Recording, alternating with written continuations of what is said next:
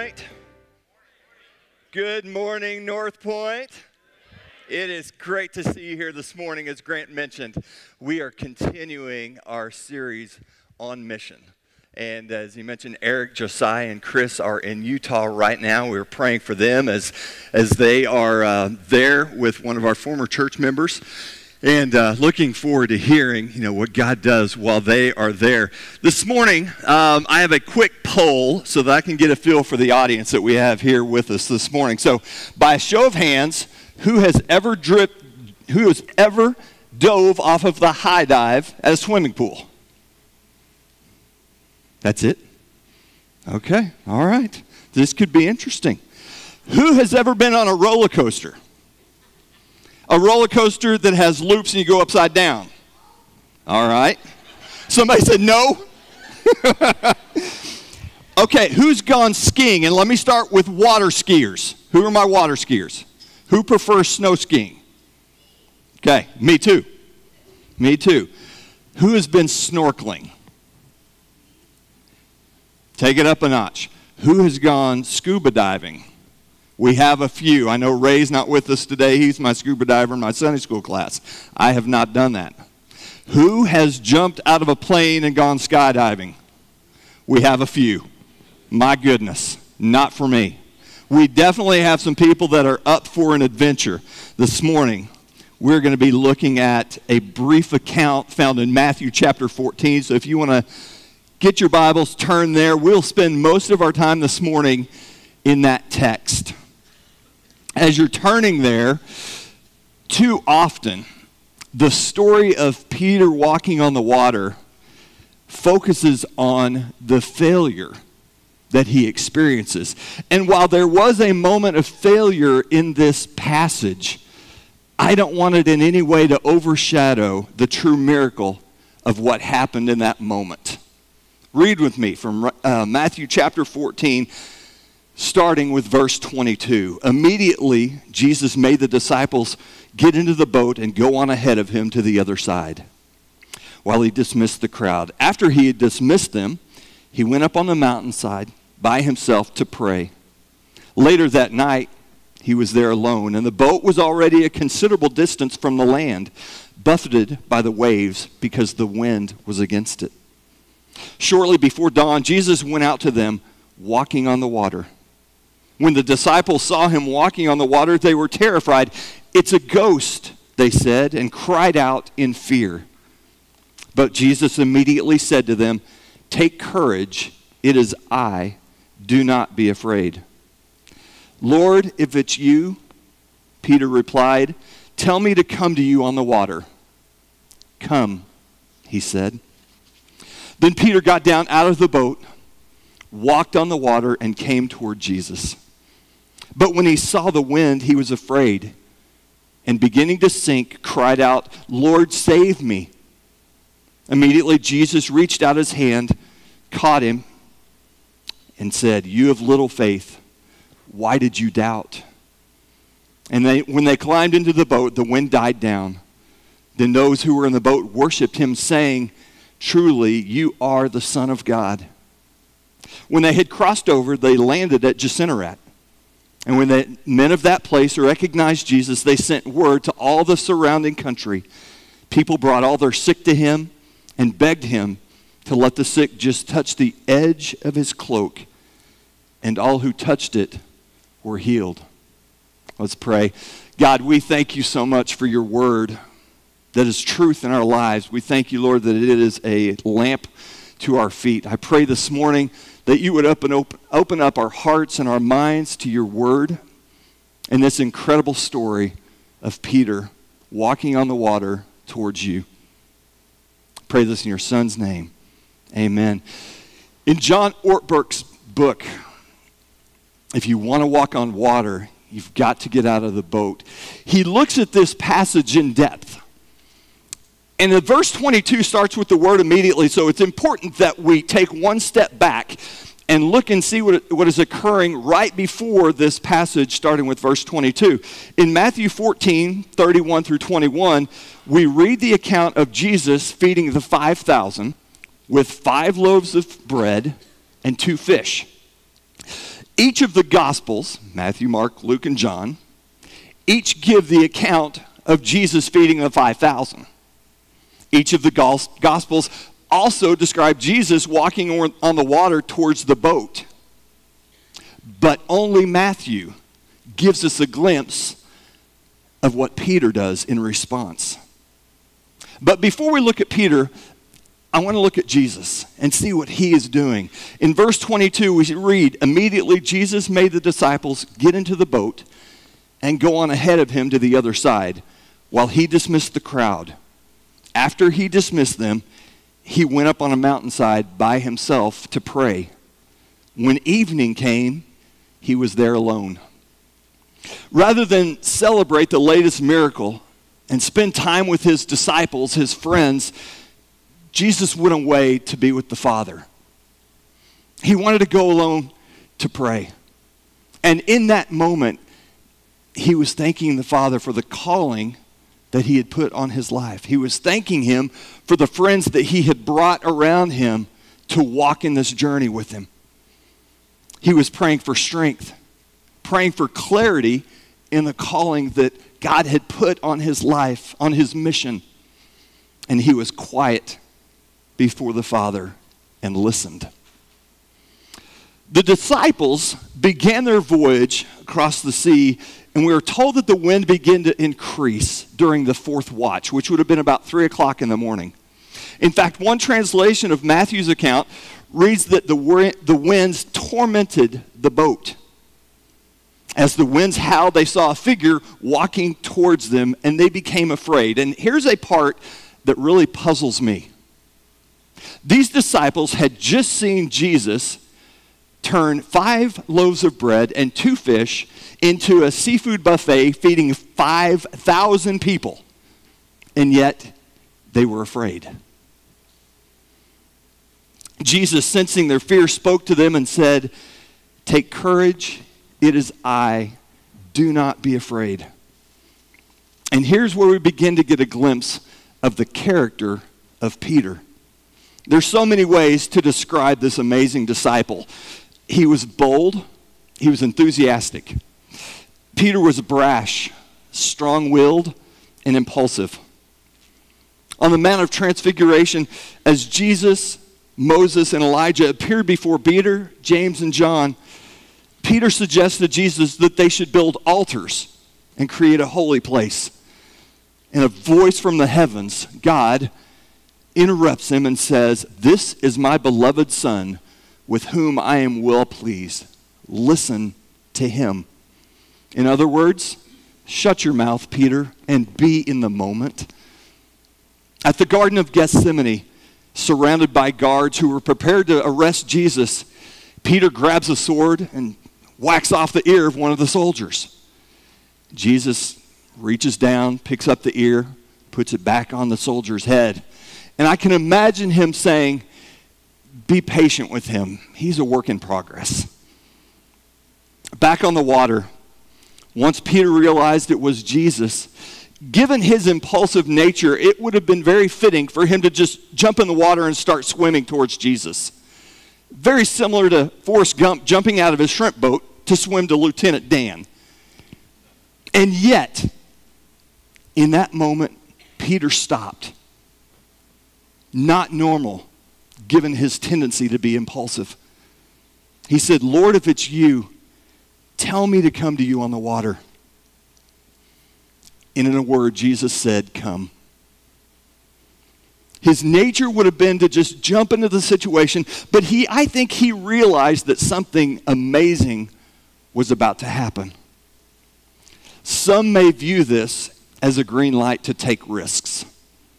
But because Peter took that moment of pause, it became a story of obedience as he responded to Jesus' invitation to come to him.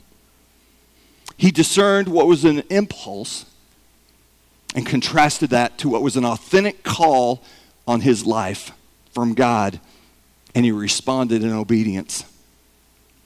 A risk for no reason is foolishness. Action in obedience is what God calls us to do. It's a wise choice. This passage isn't, take, is, is not teaching us to take risks, but instead to be obedient, to listen, and to act. When Christ calls us and puts a calling on our life, we need to be ready for a faith walk. Peter does take an incredible risk by stepping out of the boat, but the key here is that he does not dip one toe into the water until he had the invitation from Jesus to come. If Jesus was not near the boat, if Jesus did not put that invitation out to him, it would have been foolishness for him to step out. But when God calls us, new possibilities are opened. Before we receive a call in our life, God equips us. While Peter is often viewed as bold and aggressive, other prominent figures in faith are less hesitant to jump in. We look at Isaiah, Moses, and Gideon. Each felt unqualified to carry out the task that God was calling them to do. And as God reminded them, and as He reminds us today, He prepares us for the calling that He puts on our lives. In 1 Corinthians chapter 12, Paul reminds us that as believers, we are equipped with spiritual gifts. God took the time to create each one of us uniquely with talents, with gifts, with likes and dislikes, and passions. And why? Well, according to Paul, for the common good. And what is that common good? It's the building of God's kingdom. We are uniquely created by God in preparation for the calling that He puts on our lives. Students, many of you, as you begin this school year, you're asking the question God, what do you want me to do? What are you calling me to do? The big question what is your will for my life? Students, you're not alone. There are many adults that are still asking that question each and every day. And here's the answer you are on mission from God. You are the salt of the earth. You're the light in a dark place. You're the love of your Father. And He's called you to go and show that love. To show it to your friends, to your church members, to your neighbors, to the students sitting alongside you at school, to the colleagues at work. Here's your mission straight from the one that we follow. All authority in heaven and on earth has been given to me. Therefore, go and make disciples of all nations, baptizing them in the name of the Father and the Spirit and the Holy Son, the Holy Spirit and the Son, teaching them to obey everything I have commanded you. And surely I am with you always to the very end of the age. It's Matthew 28 18, 20, the Great Commission. There's your calling. To use the gifts, the talents, and abilities that God has given you to act in obedience and to impact the world. Jesus invites you, just as he invited Peter, to get out of the boat and come to him. Continuing in verse 29, then Peter got down out of the boat, walked on the water, and came towards Jesus. We don't have an account of how long or how far Peter walked on the water, but we do know that he did it. He experienced the wonder, the exhilaration of walking on water. In that moment, Peter knew the joy and the freedom of experiencing God's power and being obedient to God's call. As many of you know, I was recently in Africa. I'll be sharing a little bit more about that trip a little bit later in the message. But one of the highlights for me was the opportunity to meet a man named Dr. Jonathan Pons. He is an ophthalmologist and an ENT, as if being an ophthalmologist wasn't enough. Um, he was called at a young age to be a medical missionary. He knew that God was calling him to do that, and he has spent much of his adult life serving in Eswatini and Mozambique, treating the underserved population, meeting medical needs there.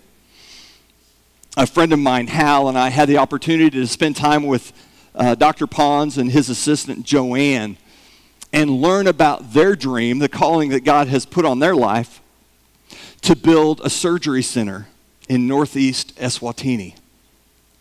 And we have been in dialogue with them about how we can help with that effort, how we can get partners to come alongside and make that dream a reality.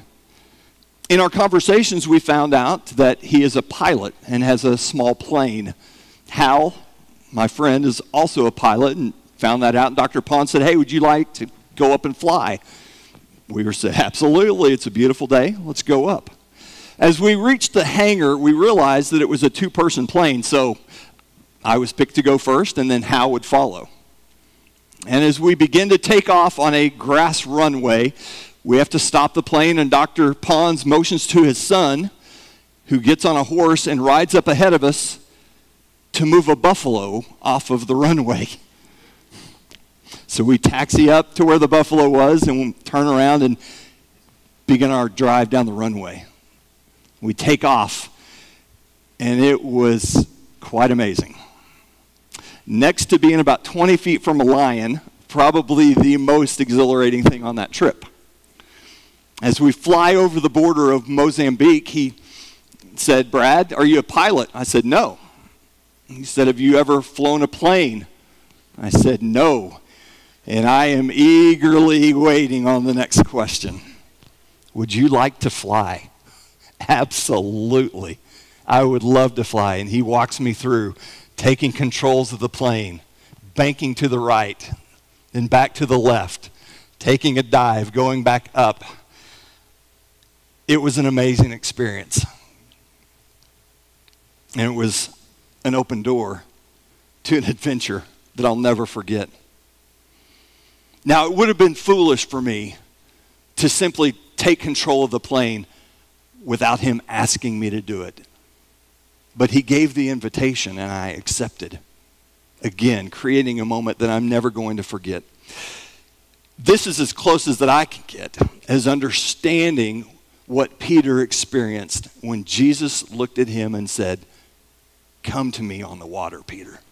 Take a walk. A moment that I believe launched Peter's ministry. An event that gives credence to why Jesus called Peter the rock upon which I will build my church.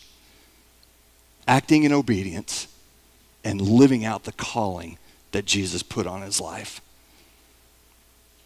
I imagine what must have been going through Peter's mind. I can't believe it. I actually got out of the boat. They didn't think I would do it, but I did it. I didn't know I could do it, but I did.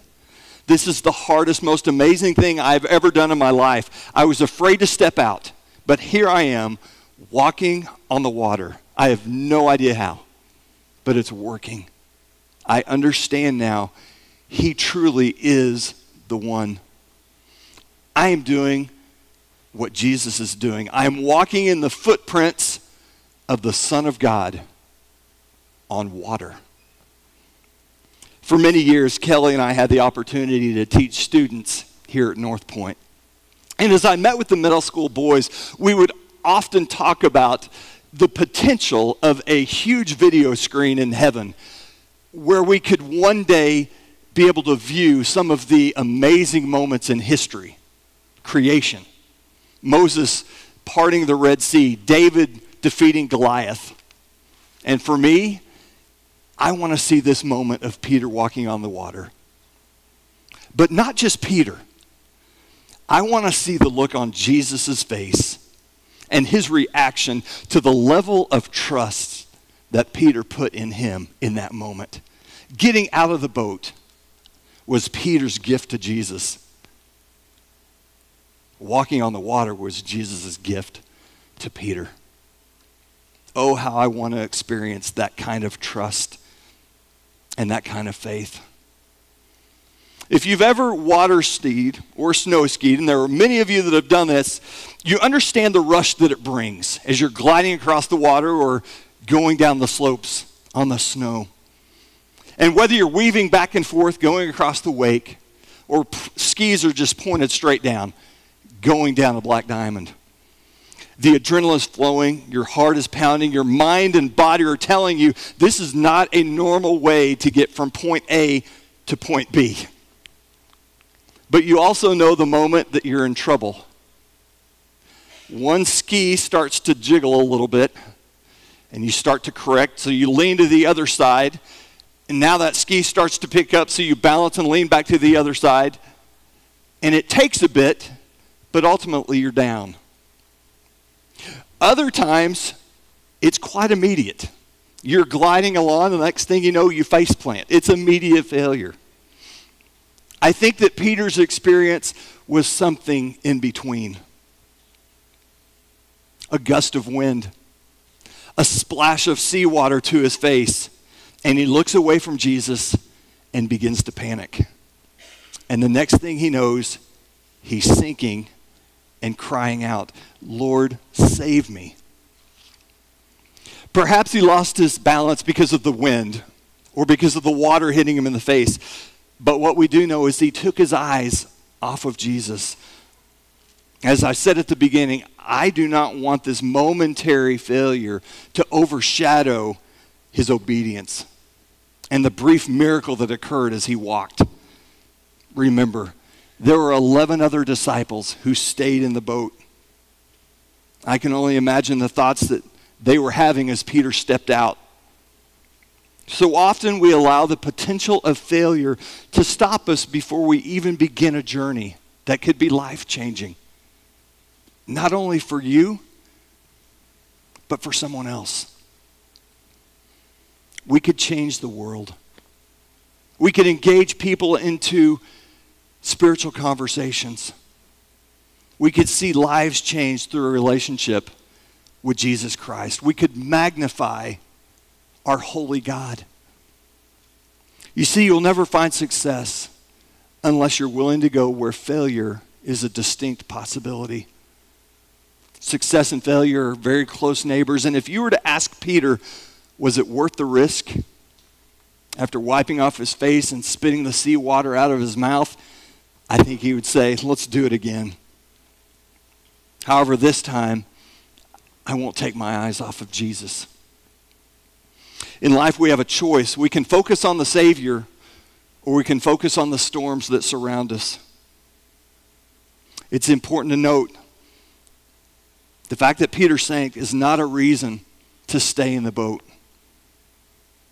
Peter didn't sink because he got out, he sank because he took his eyes off of Jesus. In Hebrews chapter 12, verse 2, it says, Let us fix our eyes on Jesus, the author and perfecter of our faith.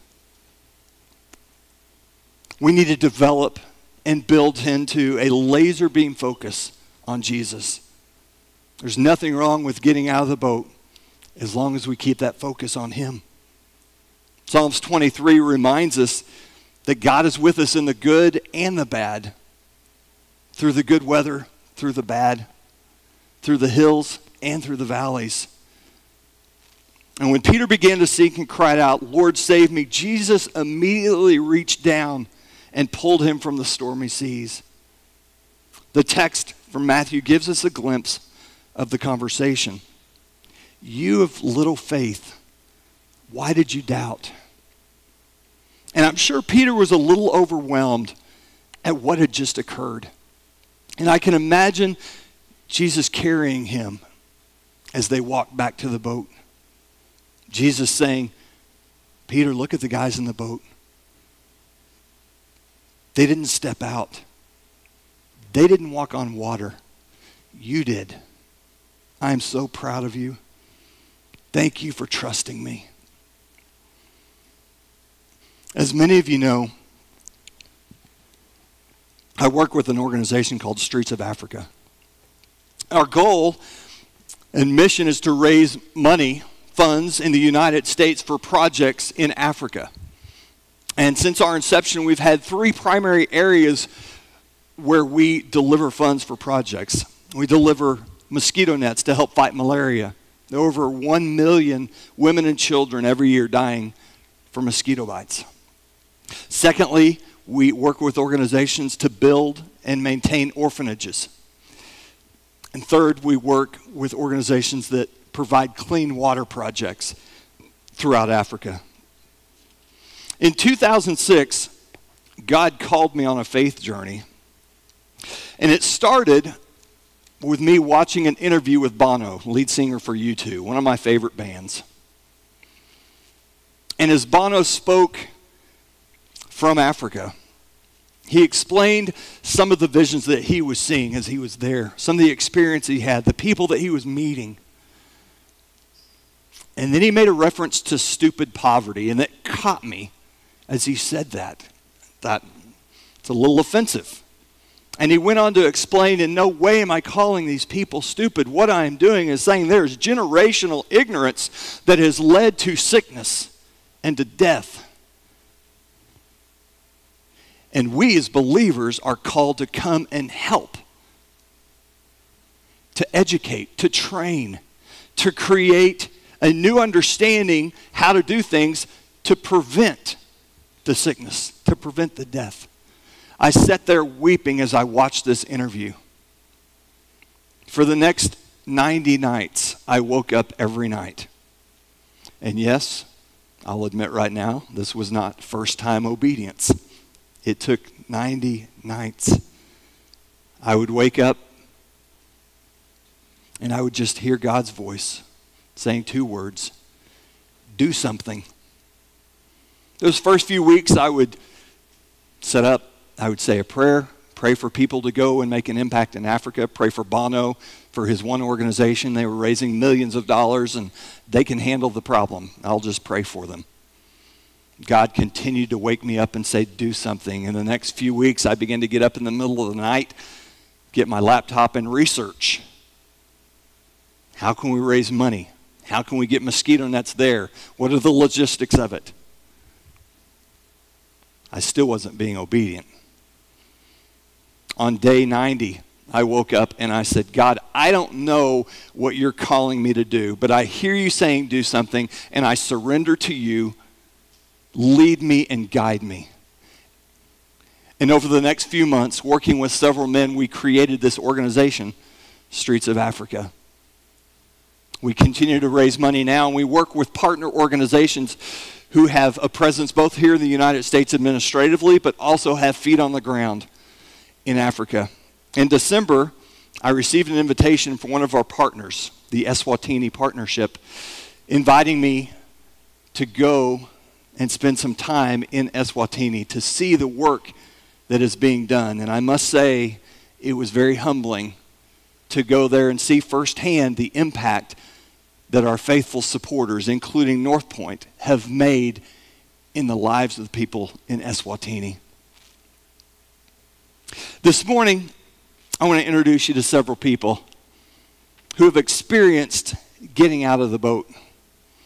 Edie Lindgren is one of our faithful members here at North Point, has led the small group of uh, girl students for many, many years. She recently went to Africa and, spent time at Centerwheel, an orphanage in Kenya.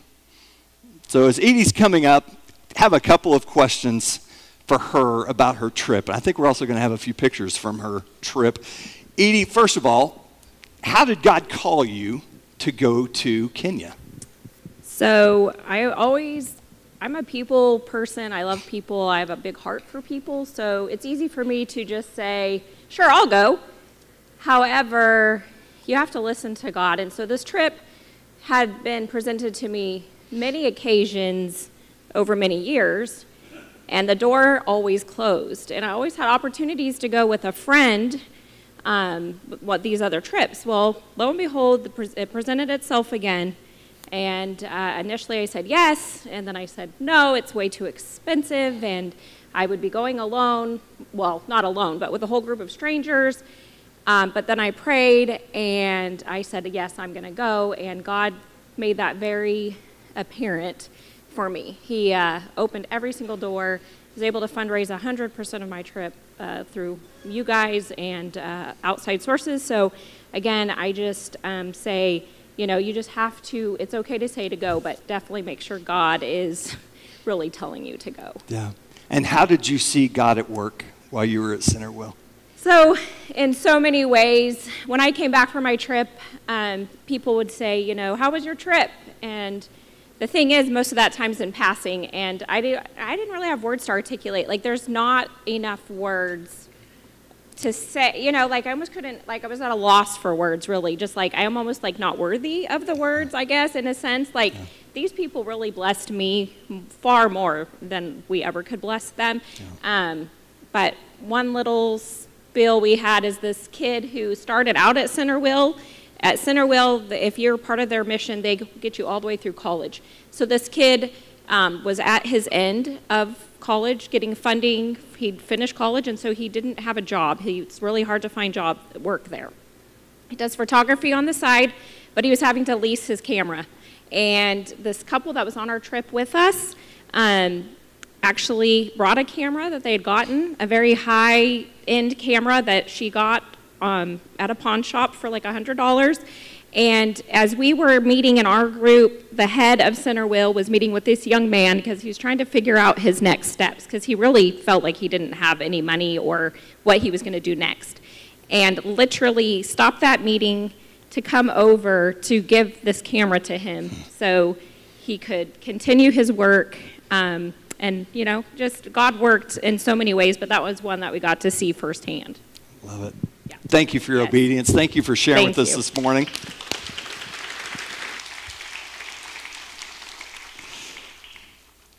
Harry and Echo VanderWal. Uh, Harry is a physician uh, from Idaho. Echo is a physician's assistant from Michigan. And they met while they were in school, and as they began to date, they both realized that God had called them to be medical missionaries. And so basically straight out of school, they went to Eswatini. And at the time, that was the height of the HIV and AIDS crisis. And they went there to basically serve, find a way that they could to you know provide medical care to people. They built a little two-bedroom medical clinic. You see a picture of it here. This was in 2005, and they began to send out team members out into villages to provide medical care.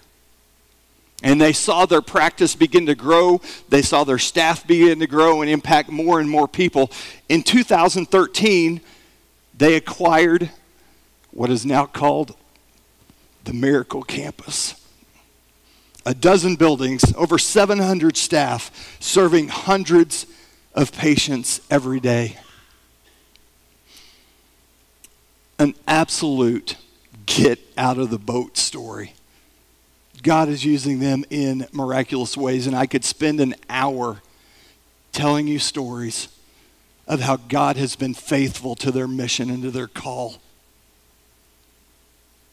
To their employees, they remind them daily with signs and in team meetings. Compassion is an unlimited resource in a resource limited world. As God brings Harry and Echo to your mind, pray for them.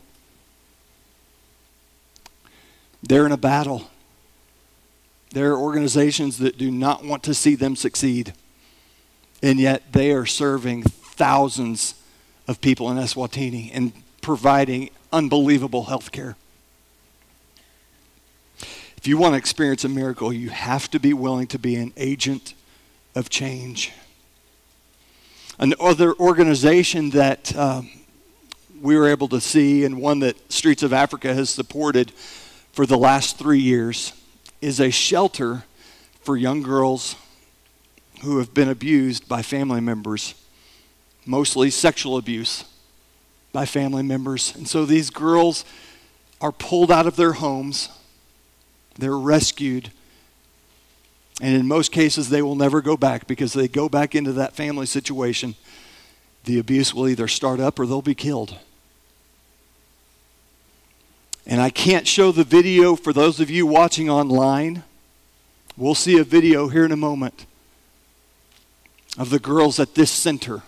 I can't give details because we have this online today about the name or the people involved with it, but what I can tell you is that I was able to see firsthand young girls whose childhoods were ripped away from them because of the abuse that they experienced. And through the team at the Hope Center was able to instill in them the love of Jesus and to see that there is a way for them to see life, to see joy, to experience happiness, to know that they could have people in their lives that they could trust. One of our team members spent multiple days at the center with the children while the rest of the team was out doing things. Melissa is a trained dance instructor and a dancer herself, and so she worked with the girls for several days before our entire team came to visit, and we toured, and they quoted Bible verses for us, and they sang for us, and then we got to experience this.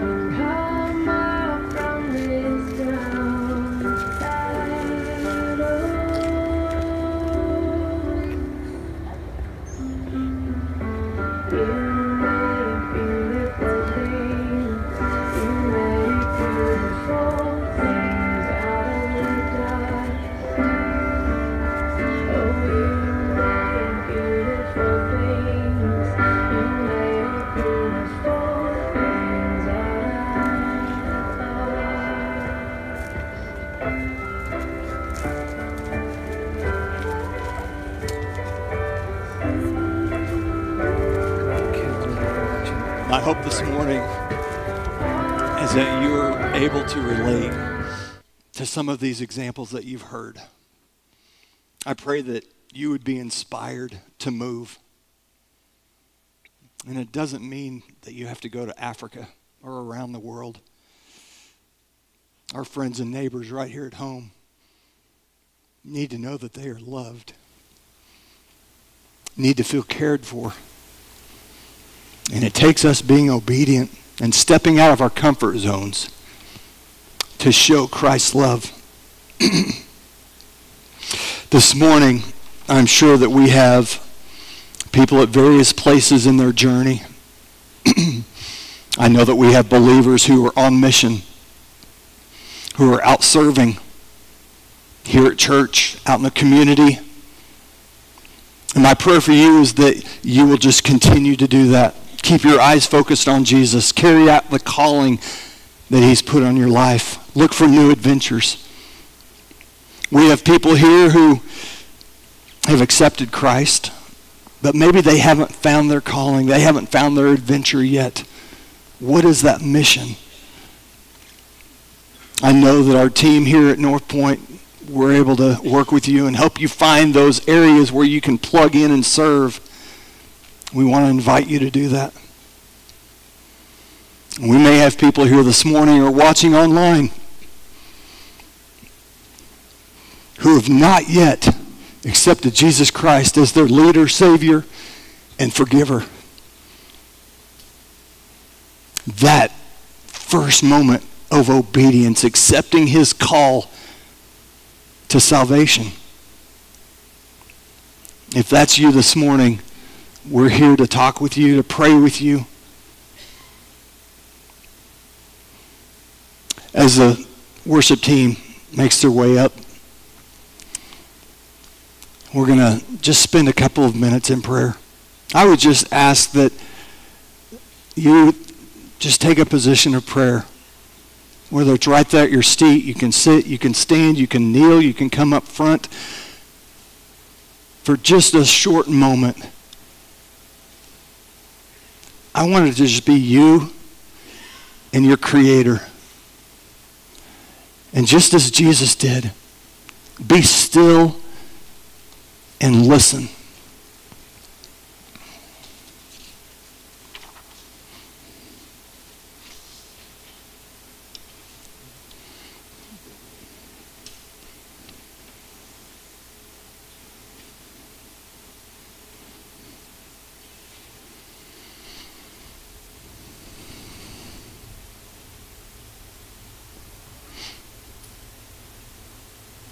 Lord God, we thank you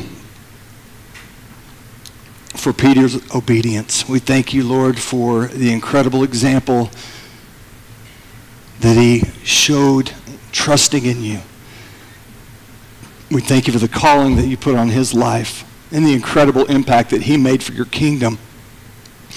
I pray, Lord, that each of us would answer that call I pray that we'd be obedient and follow you to be kingdom changers. Lord, there may be people here this morning who are needing to meet you again, to restore the joy of their salvation. And I pray, Lord, that you would give them the confidence. Perhaps they're in the stormy seas right now. Lord, let them know that you will reach down and pull them out. Say, I am with you until the ends of the earth. There may be those here this morning who need to meet you for the first time and say, Jesus, I accept you as my leader, Savior, and forgiver. I need you. I am a sinner. I call out to you now to rescue me and let me walk with you.